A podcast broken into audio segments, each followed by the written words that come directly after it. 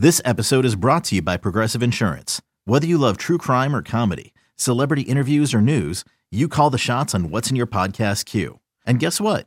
Now you can call them on your auto insurance too with the Name Your Price tool from Progressive. It works just the way it sounds. You tell Progressive how much you want to pay for car insurance, and they'll show you coverage options that fit your budget. Get your quote today at progressive.com to join the over 28 million drivers who trust Progressive. Progressive Casualty Insurance Company and Affiliates. Price and coverage match limited by state law. Robert Half research indicates 9 out of 10 hiring managers are having difficulty hiring. If you have open roles, chances are you're feeling this too.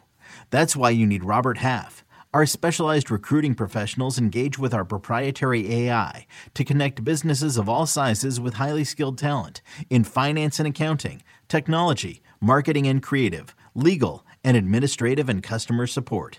At Robert Half, we know talent. Visit RobertHalf.com today.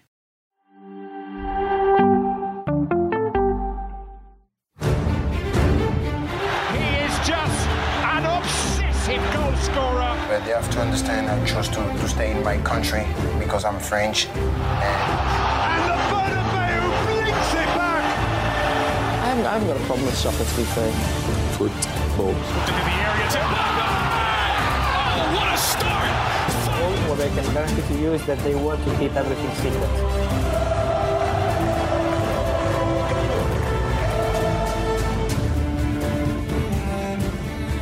Welcome, House of Champions. Use your friends, dropping your comments and questions in the chat, and make sure you hammer, and I mean absolutely hammer, the like and subscribe buttons as we get stuck into the Champions League round of 16 ties. Second legs. We wrap it up for this week in the House of Champions. Today we got Nigel Reo-Coker. There's Michael Lahoud and Jonathan Johnson, all the way from Paris. JJ, I'll start with you. What's up, man? Yeah, obviously, uh, you know, could be better from a from a PSG point of view, but no. Otherwise, uh, looking forward to uh, to a holiday and some time off uh, from you guys and uh, and also from the team that regularly makes me suffer around this time of year. Yeah, you're not the only one that needs a holiday or a vacation away from Nigel Reo-Coker. Speaking of Nigel Reo-Coker, how are you doing, mate? Ian, back at you, mate. There's something not quite right at Bayern Munich. Bearing in mind they've gone eight wins, uh, clean. Wait, eight wins uh, straight uh, in Champions League, undefeated. But there's uh, something not quite right there. But yeah, we listen to you. Sounds like you need a vacation as well, Nigel, right there. Either that or you've already got stuck into the bevies. Michael Lahoud, how you doing, buddy? Games today, not necessarily the best of action. Um, I was a bit disappointed, and we were talking about it before jumping on the show. A bit of a letdown in terms of the action we were hoping for, but just kind of want to get stuck into this one because PSG Bayern are the talking point.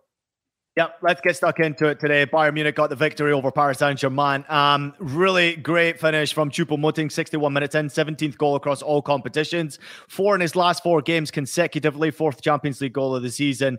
Um, may I say he was probably assisted by Verratti right there. Mistakes, JJ costing Paris Saint Germain in this competition again. Serge Gnabry came off the bench and wrapped things up. Uh, second Champions League goal of the season for him. Also got nine in the Champions League. Another sub, João Cancelo with the assist right there.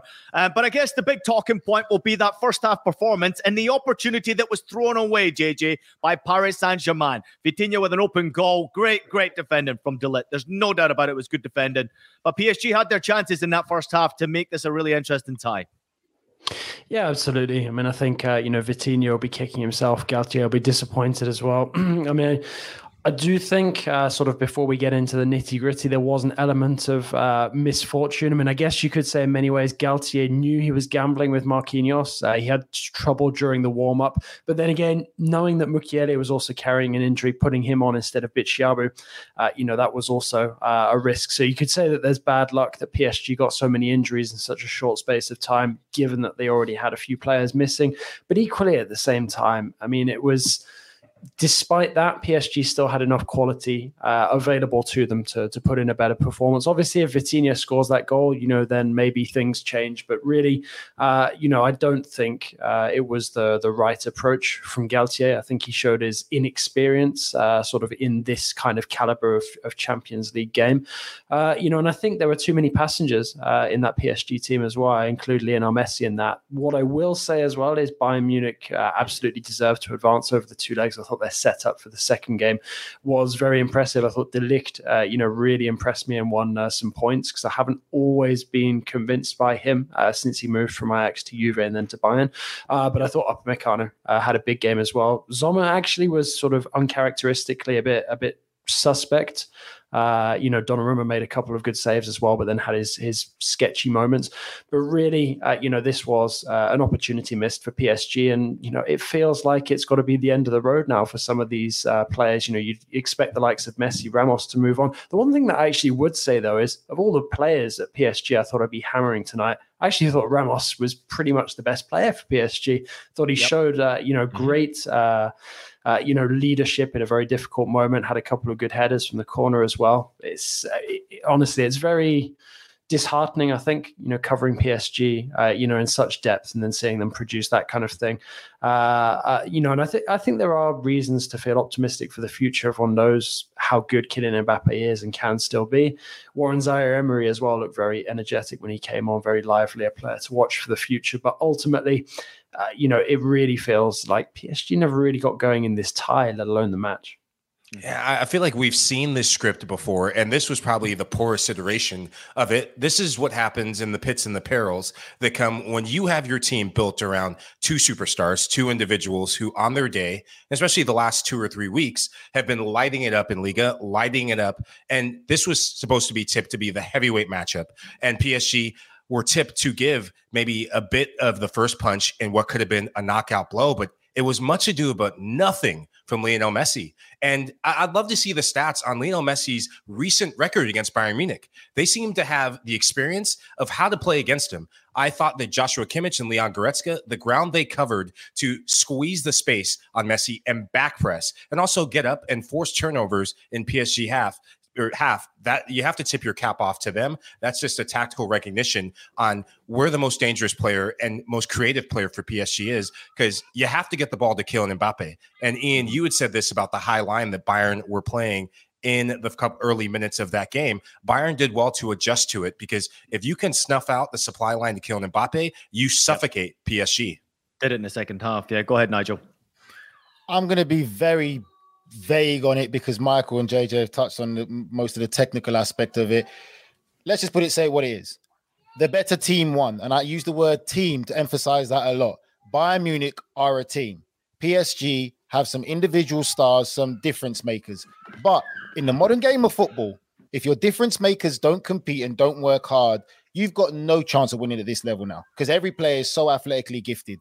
Messi for me was not interested. He looked like a Lionel Messi that has his head somewhere else completely, whether it's negotiations for where his future is going to be. He wasn't interested because we've seen Messi play when he wants to play. Or is he just getting old, Nigel? Is he just he's getting not getting old? old? He he's still got it in the bag. He wants. He just doesn't want. He just wasn't interested in the game today. Hold on, my son's causing a bit of a pain outside. You're but fine. yeah, Let's go. he didn't want well, to play because and... you're talking crap about his favorite player. yeah. anyway, he wasn't interested because we've seen at times where Messi wants the ball, he will go and get the ball and he'll run and face people and run through three or four people. Half the time he was walking. I spoke to Ian in a well, spoke to Ian briefly about it. Bayern played such a high line, and I thought the difference that could be made was the fact of Paris Saint Germain had the luxury of Mbappe to go in behind. All they have to do is with the right ball and the right pass in the right moment, Kylian Mbappe could get in behind that high back line. They didn't play to that. Everyone wants to play football. For me, look at the subs that Bayern Munich were able to make. When you talk about Sane, Mane, Gnabry, Cancelo comes on and then all, all of a sudden already has an assist by coming onto the pitch. That's the difference between having a team dynamic and a bunch of individuals to try and win something. And I think, again, it goes about when we talk about institutions. And I've been a big fan of Bayern Munich. I know Ian has been a bit of a Bayern hater. There's not some there's something not quite right at Bayern, but they've won every single game in the Champions League so far, eight undefeated, I believe. And there's something very right about Bayern Munich when it comes to this competition, the standards and what's expected. And for me, can they win it, Nigel? I, I said that they could win it. I said it from the start when we used to talk. You used to mock me. They're yep. not going to get out their group. They got out their group. Look at that team performance and team dynamic. Look at the subs that they have. Look at how they play. Musiala. For me, I'm gonna give a special shout out to one player, Alphonso Davies. I forgot how good this young man was. He was sensational today. And we talk about top fullbacks, top wingbacks. If you're not saying Alphonso Davies's name in world football of him being one of the top and best fullbacks in world football, then you know nothing about the game. Because how he played today, for me, he was sensational. And he, for me, is one of the players in this CONCACAF region with potential that could actually be World Player of the Year one day. He's got the most ability I've seen from this region. He's certainly. So the con- is that the CONCACAF region that uh, produced uh, Mike Lahoud's Austin FC that got spanked by the, those part timers? He is certainly oh, a, a, raw individual when you look at Alphonso Davies in the way that he performs right there. And I, th- I, I, to be honest with you, to back you up there, Nigel, I don't think he knows himself how good he actually is, Alphonso Davies. And at times, what I'm waiting for him is I'm waiting for him to be a bit more selfish because he hmm. has these 1v1 situations. And a lot of the time he's looking for Muller, he's looking for Kimmich, and he's looking inside to see where Choupo-Moting is. And I'm waiting for him to just absolutely burn Hakimi. I thought the battle, especially in the first half, was really fun to watch because Hakimi was going forward. And in the second half, credit to Hakimi, obviously a lot going on off the field for him. Um, in the second half, he, he went and played, and he, he was one good outlet for PSG, but he was probably the only good outlet for PSG in that second half. But Alphonso Davies handled it so, so well and offensively always a good outlet, always dangerous. I would love to see him be a bit more selfish because I think there's more goals, there's more assists to come from Alphonso Davies going forward. Go ahead, Nigel. You know what, Ian? Like, like you said there, and I think he's got the ability. He's got the footballing brain. He's got everything. What he needs to have, like you said, is that belief in himself where it's it's arrogance. He's got to start yeah. to see himself now to say, I am one of the best fullbacks in world football. Hakimi has it. You could see Hakimi has it, but I feel for me, Alphonso Davies in that position is one of the players in world football who can impact a game beyond anything. We talk about Reece James, you talk about Hakimi. Alphonso Davies's name should be up there, and I personally believe he could be one of the players that has the potential from this region to be world player of the of the year one day. Wow, those are those are bold words, and he could very well back that up, Nige. But I want to go to the middle of the park and really higher up the field. I said it previewing this game. Who did I say was going to make a difference? Choupo-Moting. Thank you. It just had to be Eric Maxim Choupo-Moting. So much has been said about who's going to fill the goal void of Robert Lewandowski, and he's done it in a different way. He's done it in crucial matches, but you look at how he plays. He does the simple things well. He stays between the two center backs, or three for PSG today, typically two for most opposing teams. And he knows that he's in a team that if he makes smart runs, if he plays off the shoulders of defenders, he will get the right service. And he did. And you couldn't miss that one. If he did, he'd go back to Stoke. You know what, as well? What's funny? Uh, there's a, a, a, good stat out there. Five of Bayern's last six goals against PSG, because they have come up against each other hmm. fairly regularly over the last couple of years, scored by ex PSG players. Choupo's got three of them now. Coman's got wow. two of them. Yeah. Yeah. Mad. I mean, that's, that's incredible, right? Five of the last six. I mean, that's insane. But some, something else that I wanted to say as well, uh, and I don't think he gets the credit because obviously he's not established yet as a regular starter for Bayern. I was really impressed with Stanisic. I thought PSG would target him, go for him, get through him, and you know find a way to to Bayern's goal uh, that way. They didn't, uh, you know, and I think he really shut down, uh, you know, PSG on that left hand side because at the end of the day, we were talking earlier about how Hakimi was one of the better outlets for a very poor PSG side, PSG side on the night without being able to get Nuno Mendes into the game as they were the first leg. You know, I thought that that was a really, really important touch, uh, tactical touch by Nagelsmann, and one that yeah. he deserves credit for because not many managers would be prepared to sort of risk their reputation on Stanisic. Because let's not forget, you know, if Nagelsmann and Bayern had gone out at this stage, there would have been massive question marks about Nagelsmann's ability at this level. Hey, Nigel, you got anything to add? Yeah, I was just going to say to JJ, I was having a discussion with someone. I said, for me, when you look at the the youngsters that Paris Saint Germain have, they have something special. They've made mistakes in the past because, again, the, the quick turnaround of managers, the expectancy that's been put on these managers. Some managers might not like a player, and they've sold so many, like you said, talented ex Paris Saint Germain players. Imagine if they actually did a project where they kept these young players together and made this team, Mbappe's team, with some of the young talent they have, get them the experience, they could be a force down the line if they stop this turnaround. I was I'm very impressed with Mendes, already the fullback for them, and the young lad that came on number 33. Um, Zaire Yeah, yeah. he had an absolute instant em- impact already in the game. You'd have been better off starting him than Lionel Messi. He just looked like he wasn't interested. No, if, and then better off with him than Verratti. Yeah, but yeah. Then, exactly. But then I think I know people. yeah, I think like, it's oh, a no, fair you know, shout. And I respect what Messi's done and everything like that. But at the end of the day, if you're a Paris Saint Germain fan, you have the right to be upset. Yes, you've got one of the world's greatest players to play the game, but he was non existent today in one of the big games when you need him to show. And the yep. same performance, you look at how he performed for his nation, Argentina, to how he performed for Paris Saint Germain today in one of the big games. You got to be pissed. You have all right to be upset being a Paris Saint Germain fan. That's unacceptable. JJ, before you jump in here, is there a possibility that we don't see Messi play in the Champions League again and this might be his last season at Paris? I mean, I think that has to be, uh, you know, because PSG have some big decisions to make now. You know, the financial fair play issue is not going to go away. I mean, I think despite the fact that he was decent tonight, Ramos will be off. I don't see the interest really for PSG in keeping him on beyond the end of this season. Uh, you know, and, and Messi is the obvious other candidate as well. Let's not forget they've got Skriniar coming in, so somebody who's going to be at a good level, uh, you know, for the next couple of years and really provide a boost to that defense. Is that enough to to change this PSG side? No, it's not. I but I think they probably need to get a little more radical now in terms of the players that uh, you know they look to to start moving on from because it's not just about sort of what they're able to bring on the pitch or what they don't bring on the pitch in these big games.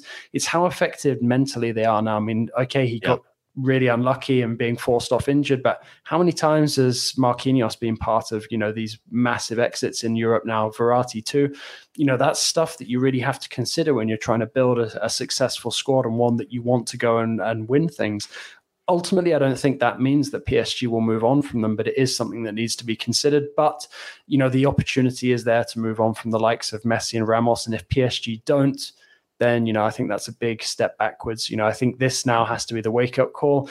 Uh, what Nigel was saying earlier about uh, you know potentially embracing the the talented young players coming through, I, I, think it's something that PSG definitely needs to do. There's no guarantee that this next generation of players are going to be quite as good as the likes of Nkunku and Diaby, but those are guys who have had to leave PSG in order to burst through.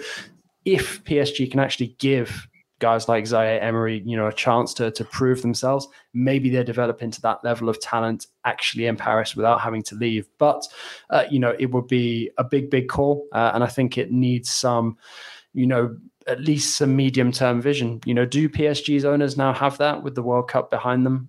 You know, it's it's a debatable point, and obviously with the injury to Neymar, it's going to be difficult to move him on as well. So you know, there's a lot for PSG to to chew over in the coming weeks as well.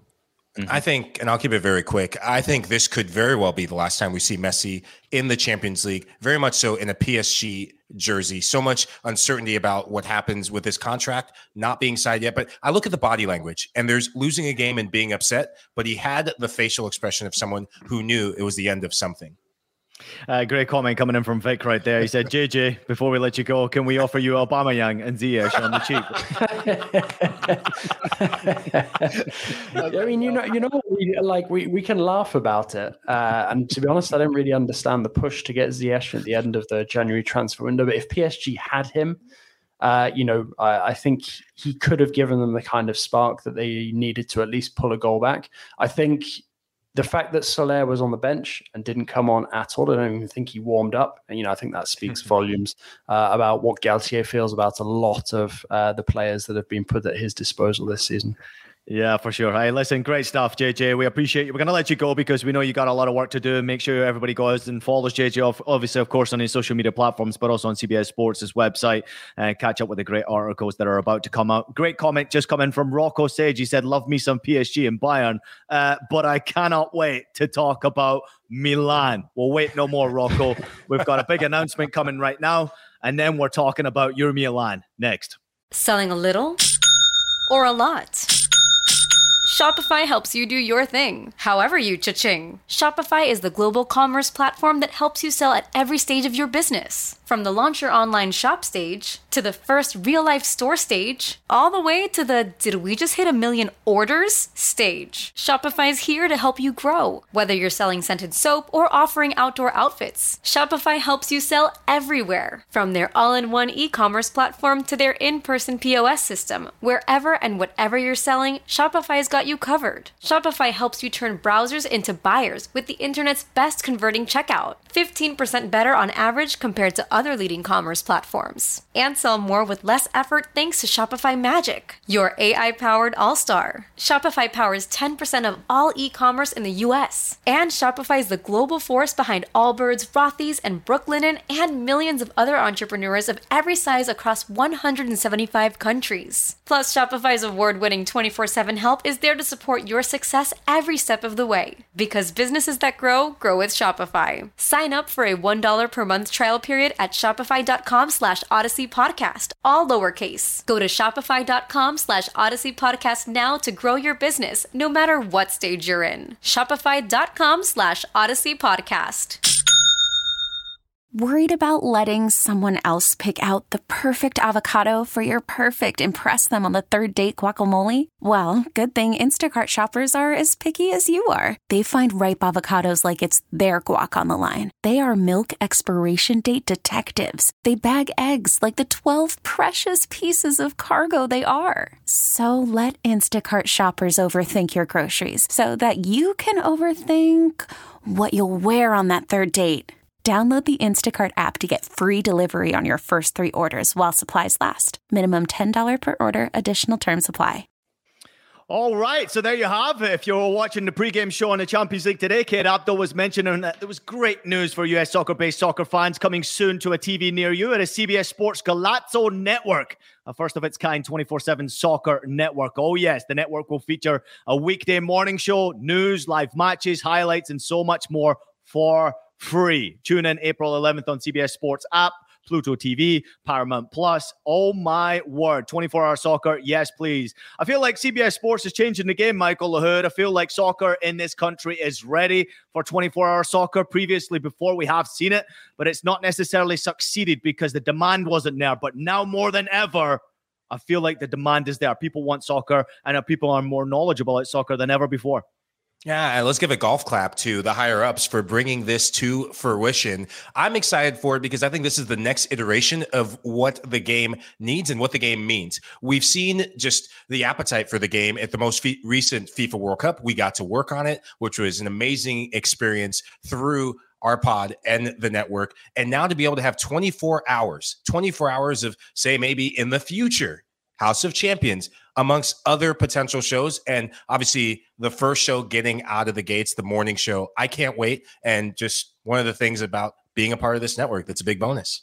Nigel, I know you love soccer. You live and breathe soccer. You played the game professionally. You love talking about the game. We love reading about the game. We live and breathe soccer. And to see soccer changing and development in this country now, where now obviously is your new home, it's great to see because US soccer's fans out there, they really want it more and more now than ever before. They do. Um, it's the world's biggest sport, whether people like it or not. I don't care what country I'm in, what place I'm around the world. I've been fortunate to travel around the world. Football is the world's biggest game. And I know you call it soccer, I call it football, all right? I'm English. So football is the world's biggest game, geezer. And it's it's always growing. People love it. I still feel obviously being over here now, living over here and all that, that there's still room to grow in educating people out the, about the game. And that's what I think I, I love to do is educating the game, analyzing because there are a lot of coaches and managers involved in the game over here that are living a great life without really actually educating these kids to be the best they can be. You know, and, and I think what we do as well, how we talk about it and point certain players out, you can see the difference. Well, 24 7 soccer is coming your way April 11th on CBS Sports app, Pluto TV, and Paramount Plus. 24 hour soccer, man. Give it to me. Oh, football. yes, baby. All right, football. Let's get back into the Champions League, guys. So you're watching House of Champions. It's Tottenham against AC Milan today.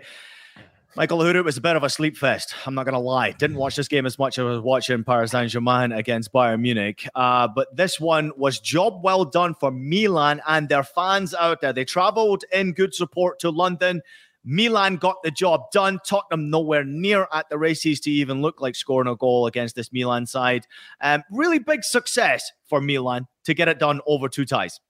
I think it's what the first time in 11 years that Milan back into the Champions League quarterfinals. And it, it just feels right to have a, a, club like Milan at this stage and almost rekindling what was for soccer back in the early 2000s when Serie A and a club like Milan were the dominant force in European soccer.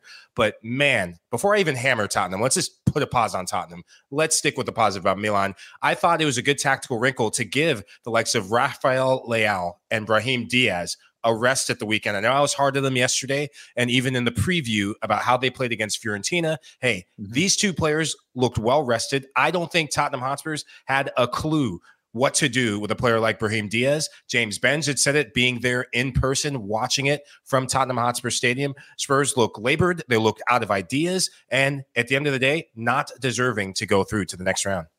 Mm-hmm. Nigel. Do I really have to talk about Tottenham, Ian? Yeah. Like, I'm just going to break the game down for me.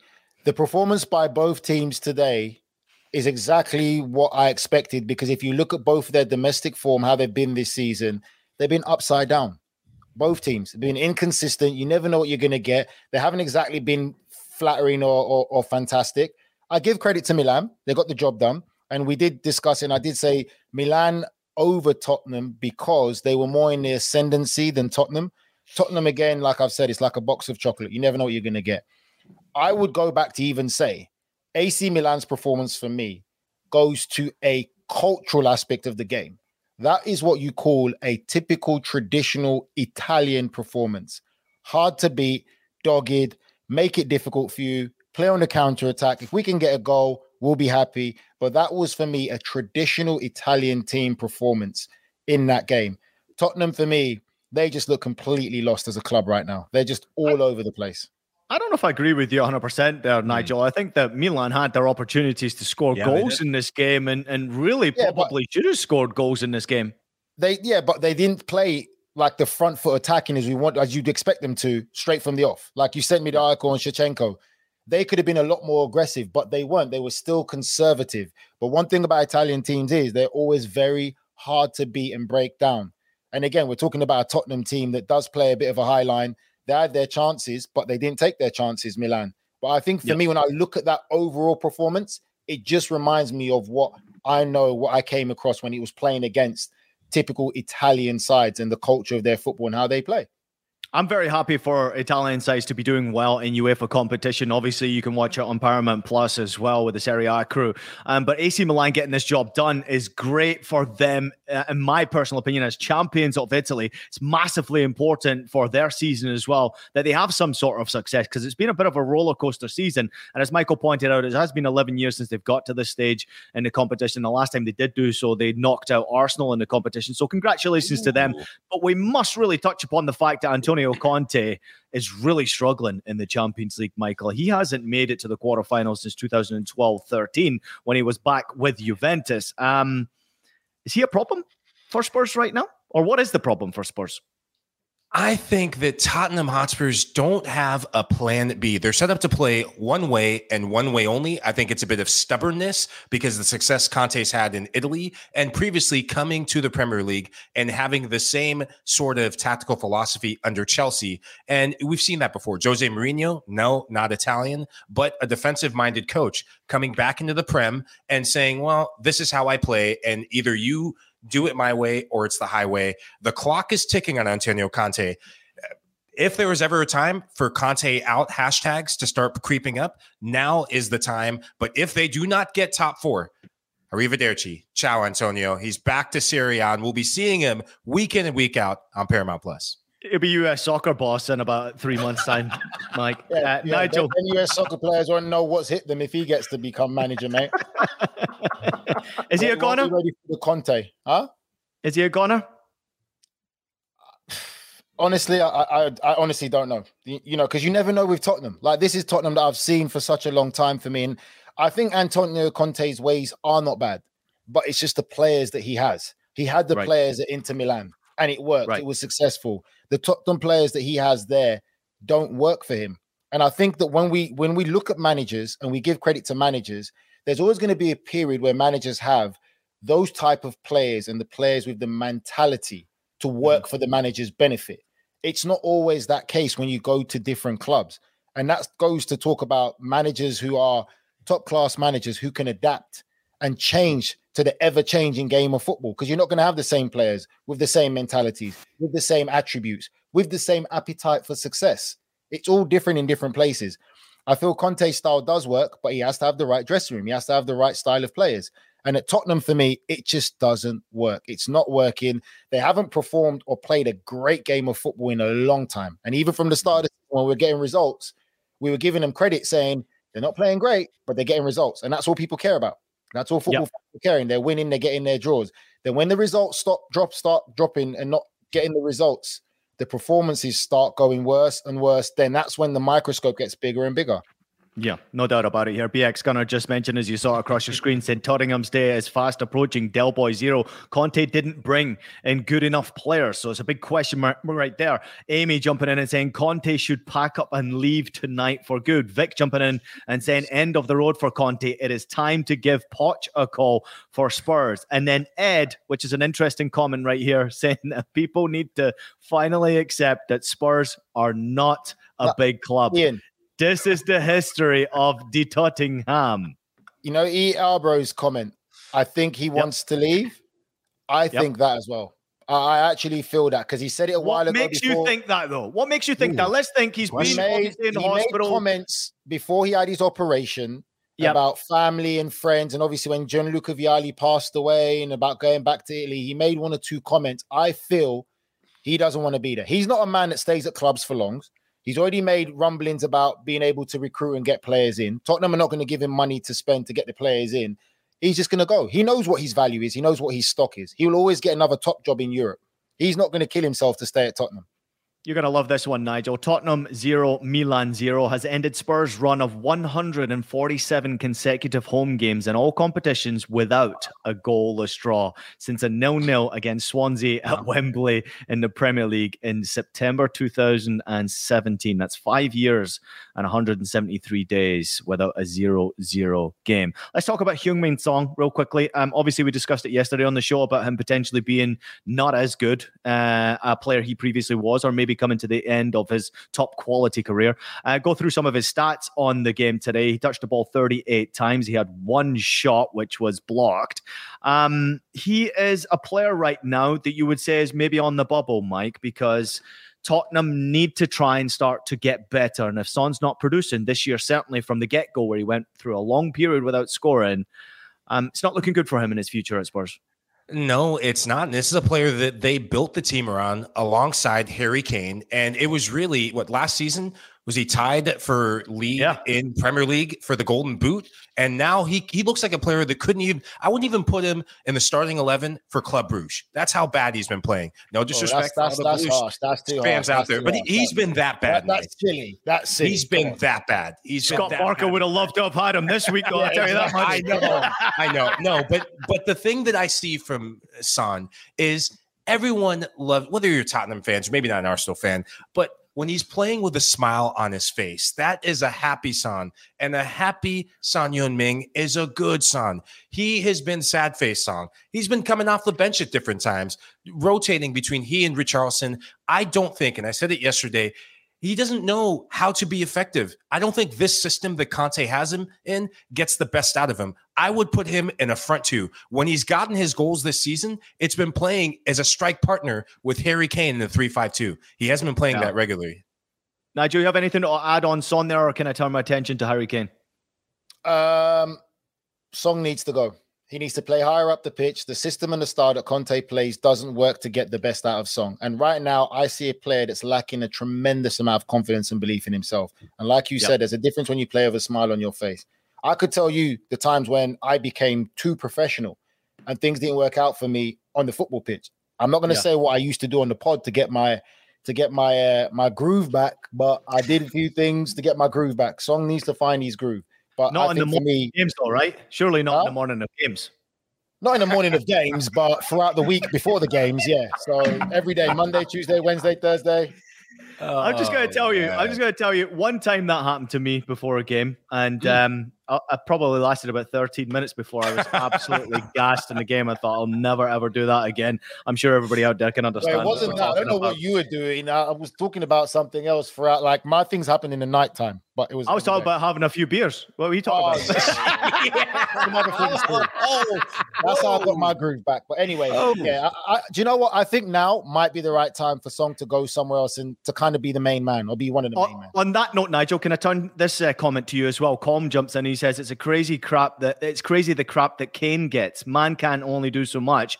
In my opinion, he needs a new goal and a fresh start. So is that the same case for you for Harry Kane? He's at Tottenham. He's not Harry- winning much. Silverware. Should he go somewhere else? Because I tell you right now, freaking hell, man, he would just absolutely love to play for Bayern Munich. I'm just going to throw it out Yeah, there. I knew you were gonna say. it. I've said it before, but for me, listen, any Tottenham fan, any real football fan with common sense cannot be upset if Harry Kane leaves that club. He's been a loyal servant. He's the club record goal scorer. He's done all he can to win. Tottenham haven't done well enough to put the pieces around him to make them successful. Being a Harry Kane and having a goal scorer clinical like that to score inside, outside the box, we've also been able to assist in goals. And you can't win championships and titles. And you look at some of the rivals you're competing against and how they're struggling for a goal scorer. You got to Yeah. be happy for him to go. He's got to go now. He needs a fresh start at another club where he's going to have the ability to win things and be successful. I think mm-hmm. Bayern Munich will be a great fit for him. But the old English dinosaurs and English people would think, oh no, what's he going there for? It's only a one team league. Yeah. Well, look at what Bayern Munich are doing in Champions League football. So look at the league. For me, and the league as well. I, I think it's time for him for a change. But obviously, I know there's interest for Manchester United, and everyone there wants him to go to Manchester United. And I think Yep. he can be a big difference maker there again at Manchester United also. Yeah. ML, real quickly, 20 seconds. Let's go. I think it's time for him to go. Get rid of Conte, Harry Kane. There's a club further up north. We're building something. If you want the League's Cup, we'll win that year in and year Jesus out. Christ. And then you get Tonk Manchester 7 United. 0. Yeah, Ah, you get Jesus. Tonk 7 I'm- by Liverpool. Stick that in your pipe. All right, all right. Oscar saying that Kane would be amazing at Real Madrid. Amy saying Kane has a sad face like Son. Bundesliga team for Kane would be pretty nice. Manchester United would be a better move because at Bayern he would not be rated, says Del Boy and Kishwan jumping in and saying Kane to Chelsea. And then this is the last one. Del Boy says Nigel Rio Poker. What? Interesting, right there. I know poker Oh, face after oh. not not revealing. You saved it for Oh, House of yeah. Champions after hours, huh? Uh, or Poker if we face. make it onto the, Cognac if we Club. make it onto the 24 hour channel, we'll be on 24 hours? Oh, We'll have a show at three o'clock in the morning. Never mind that. All right, we're going to take a quick break. Uh, boys, we'll be right back. We'll have a quick turn our attention to the Europa League. House of Champions will be back in just a quick second. Did you know that while over 60% of Americans dream of starting their own business, less than 20% of them take the first step?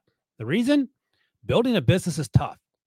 Tailor Brands is simplifying the business journey. From launching and managing to growing your business, Tailor Brands isn't just another tool, it's your online business partner from launch to success. With Tailor Brands, building your dream business becomes an effortless experience. Their comprehensive platform guides you through every step, ensuring you have everything you need in one place. From LLC formation to bookkeeping, invoicing to acquiring licenses and permits, and even setting up your bank account. Tailor Brands handles it all seamlessly. And our listeners will receive 35% off Tailor Brands LLC formation plans using our link, tailorbrands.com slash CBS Sports. That's T A I L O R B R A N D S dot com slash CBS Sports. So start your business journey today with Tailor Brands. Okay, picture this. It's Friday afternoon when a thought hits you. I can spend another weekend doing the same old whatever, or I can hop into my all new Hyundai Santa Fe and hit the road. With available HTRAC, all wheel drive, and three row seating, my whole family can head deep into the wild. Conquer the weekend in the all new Hyundai Santa Fe. Visit HyundaiUSA.com or call 562-314-4603 for more details. Hyundai, there's joy in every journey. Well, don't miss a second of the action from the greatest club competition on earth. That is, of course, the Champions League. Follow the biggest stars from the world of soccer like Lionel Messi out of the competition, Karim Benzema, Victor Osimhen, and Erling Haaland as they try to clinch the most prestigious prize in the beautiful game. Stream every single match from the Champions League and Europa League live only on Paramount Plus. Try one month for free with the promo code ADVANCE, which, of course, Lionel Messi did not do. Oh, yes, welcome back to House of Champions, everybody. Let's turn our attention to the Europa League. It is the round of 16 first leg matchups. Here's a quick reminder of all the schedules. Uh, f- fixtures, should I say? Fenerbahce, Sevilla, Hmm. Sporting Lisbon, Arsenal, Juventus, Freiburg, Leverkusen, Ferencvaros, Manchester United, Real Betis, Shakhtar Donetsk, Feyenoord, Union Berlin against Union, someone else I can't pronounce, Real, Roma versus Real Sociedad. Uh, Michael, come to you first on this one here. Um, as the fixtures continue to ring off here, Betis against Manchester United. Your thoughts on the game? United need to react, right? It is the sort of game where they have no choice but to react.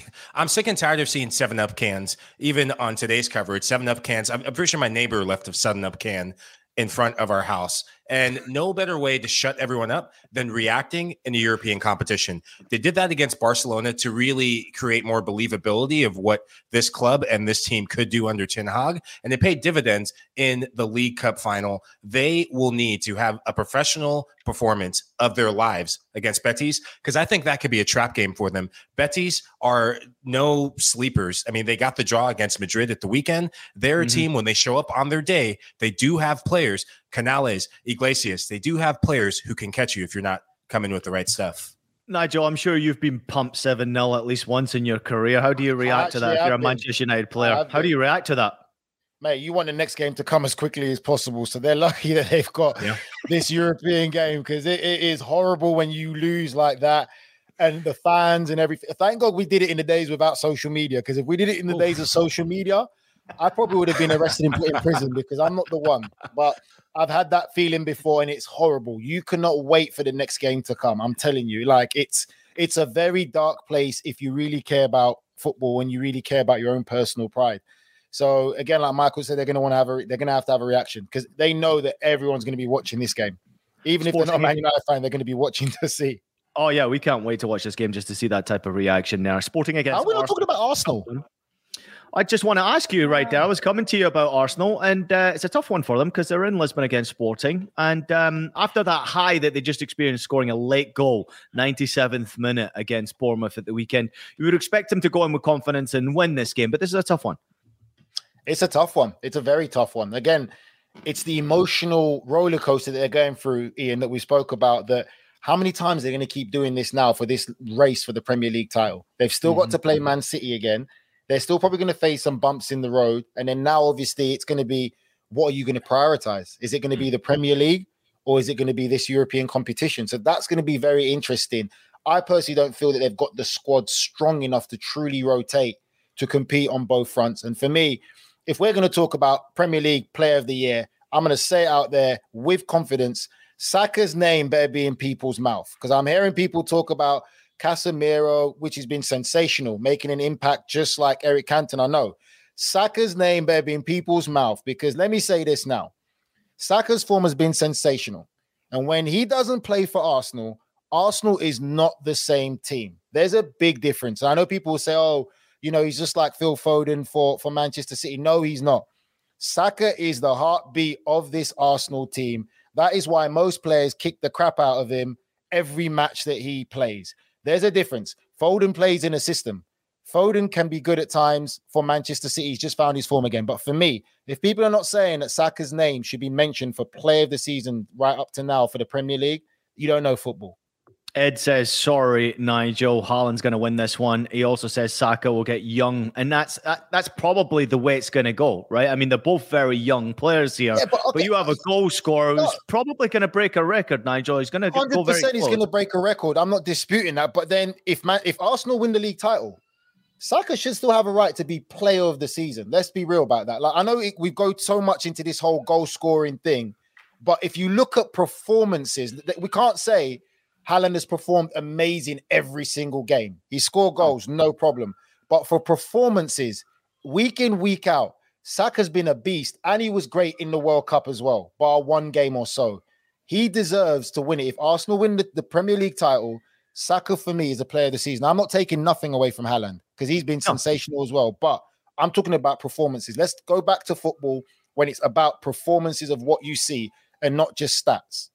Well, let's not forget the season's not yet done as well, Nigel. So if you would imagine that Haaland does go on and break the record, but Arsenal clean up and win the Premier League, and they rely on Saka to come up with some assists because I think he's got what nine assists, ten goals already in the Prem this year. I mean, those statistics are, are not bad at all from a player who's not sitting No, right in not. front of goal. He's got to do a lot of effort to actually get those types of assists, uh, the statistics. So I'm really impressed with what he's done. Um, we've got a few agreeing with you there as well. Lukeshi Rai saying I agree with you, Nigel, and Saka. Um, absolutely no doubt about it. Nigel always speaking the truth. That one comes in from Oscar. And Louis Sa says that Saka so far. I agree with you there. Um, but then you have uh, Christian jumping in and saying Haaland has the most in the EPL. So obviously it is going to be very difficult because the goals talk at the end of the day, Nigel.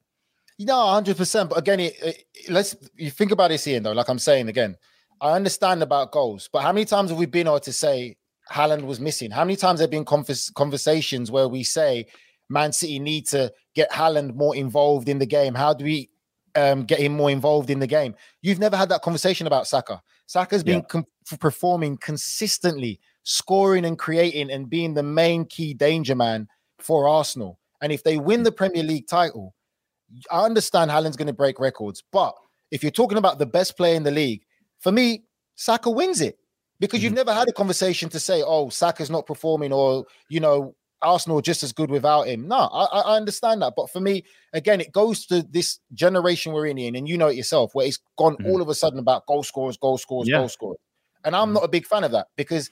A defender can be as influential to a team. A goalkeeper can be as influential to a team, and so can a midfielder.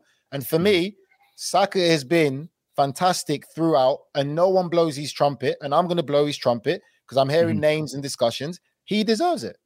I think it's a great shout there, and I think it would be a great discussion by all of us here at House of Champions. If we get the whole crew together, we can have a roundtable, real discussion about Except who deserves James, it, who should get James. it. Uh, James will probably be in there as well. You know, he's got some controversial comments at times. Um, but I will say this though: it's a great discussion, and there was also a great talking point from Thierry Henry on one of the Champions League pre-game shows recently, where he broke down Erling Haaland and how different he is as a goal scorer, the runs he makes, and what he demands as a goal scorer, and also what he's not doing that he should start doing. I thought that was absolutely phenomenal from Thierry, and I'm sure it's out there on social media, especially on YouTube if you want to go find it. Um, real quickly, Nigel, before we get to our final thoughts here, I want to ask your uh, quick opinion on the Europa Conference League because West Ham are in action against Larnaca. They desperately need to get something going confidence wise, right? Jesus Christ. I, I think for me, if I was West Ham, I'll concentrate on the Premier League because uh, we saw what that run did to them last year. And Premier League, they're having a tough time. And that bottom, from the bottom of the Premier League to, I believe, like 12th place, there's only like maybe four, four or six points separating these teams. Like it's very tight. It's very dangerous. There's a lot at stake if they get relegated. I think their priority should be the Premier League. Uh, it's it's not looking good right there. And then obviously now there's some reports coming out about unrest in the dressing room. So I, I worry for them. I really do. I think Moyes will probably change the team and put a week aside. I can't see them prioritizing Europe. I think maybe you can get some confidence though if you actually get a victory against Larnaca. If you put three or four on the board, you bring that confidence back to the Premier League. Obviously, you've got big games coming up, but it is very compact, very It's a tight. animal. It It's a is different animal, completely. It is. And you see, you saw what happened to them as well last season with the European run. Yeah, Yeah. it certainly cost them at the end of the day because they were pushing for a, a top European place, and and they really messed that up at the end of the day with that European run that they were having. So, uh, quick final thoughts on uh, Parker being released by Bruges. Um, obviously in the Champions League, nowhere near good enough Bruges, and Parker finding himself out the door. Uh, correct decision. Obviously, he's been really struggling. Sixty-seven days he had in the job at Bruges. Um, it was obviously a, a risk going there, Nigel, but at the same time, you have to question how on earth he got that job. I don't have to question it. I know how you got that job. I see it all the time with uh, players that I played with previously and played against previously, and how they keep getting jobs left, right, and center. And uh, players of ethnic minority and players that I know who have qualified, have all the licenses, can't get uh, an interview for a job. So, you know, good luck to him. He had the job. I personally don't understand it. You know, for me, I, I was one of the different younger ones who actually played outside of England. You know, I wasn't scared to go abroad and you know, I integrated a lot with foreign players and learned a lot about the game from different perspectives. And uh, for me, I didn't understand how he got the job. You know, he's never played outside of England. So for me, it's great he got the job, but obviously, I just don't think he was prepared enough to know enough about Belgian football and maybe whether it is- if he could relate to that dressing room. And I think for me, managers in this day and age of football, Ian, and you know it yourself, with how the dressing room has changed so much now, you have to be a people's person. You Mm-hmm. have to socialize with different cultures and different people to understand the different dynamics of players that you're going to deal with. That's Mm-hmm. the big difference in the modern game of football management now. You you can't be the old school way. And I'm not saying Scott Parker is. No, but sure. A lot of it also is, regardless if you're an introvert, which I always remember Scott kind of being. He was very quiet, kept himself to himself, which is nothing wrong with that. But you're still going to be into management and be a leader. You need to understand and talk to other people and have friends of other cultures and and and and, and uh, different nationalities and different beliefs and stuff like that. That you have to manage them all together. Yeah, no doubt about it. Real quickly though, now you since you've left, um, obviously professional soccer, professional sports in general, do you find politics bleeds into life as well? Now you're working in the media as well. I mean, politics pretty much is all over the place, right? Listen, uh, even in, even when I was a professional football player, you know, I wasn't your so-called typical football player. I read books and I loved philosophy and um, human behavior and and th- and therapy and all those type of books. For me, psychology. Sorry, that's what I was looking for. Psychology.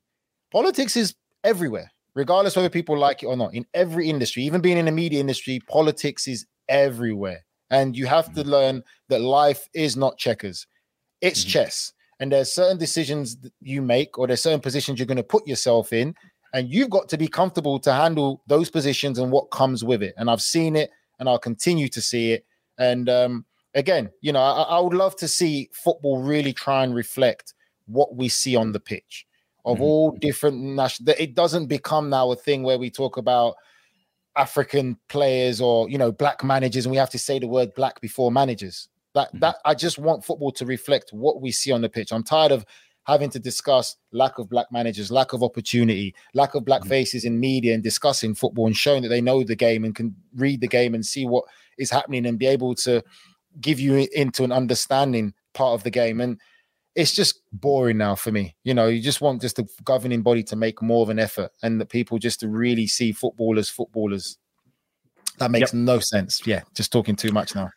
No, listen. I appreciate it. Obviously, I love to get that passion out of you at times. Uh, bring up the subjects that does get you going, and I think it's important to have these discussions regardless. And when we have a platform like this where there's no cut-off time, and producer Des is saying, "Let's get the hell out of here," There he is. uh, Des, Des is tired of my rant again. Des is like, yeah, nice. well, let's go. I've had nice. it before.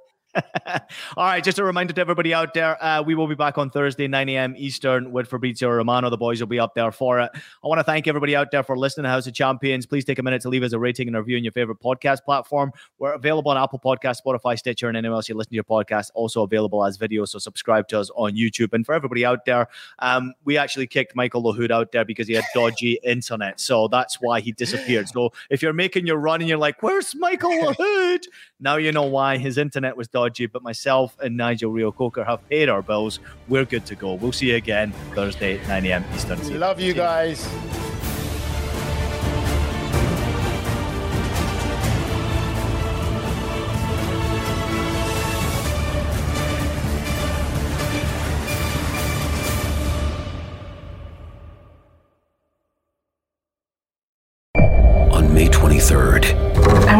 To normal. what's normal? The Paramount Plus original series, Evil, returns. We've already hunted werewolves, demons. And now what? A baby antichrist? Okie dokie. Prepare yourself. You will not beat us. For the end. I have visions of hell. Make it stop, make it shut up. You're not gonna survive this. Evil, the final season, streaming May 23rd, only on Paramount Plus.